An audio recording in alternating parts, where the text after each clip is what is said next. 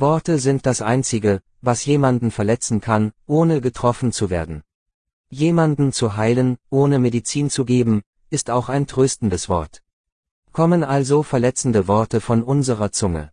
Oder kommen tröstende Worte? Es ist eine gute Idee, es zu überprüfen. Was Raya Yoga nachdrücklich lehrt, ist, dass Gedanken, Worte und Taten niemanden verletzen, leben als Gedanken.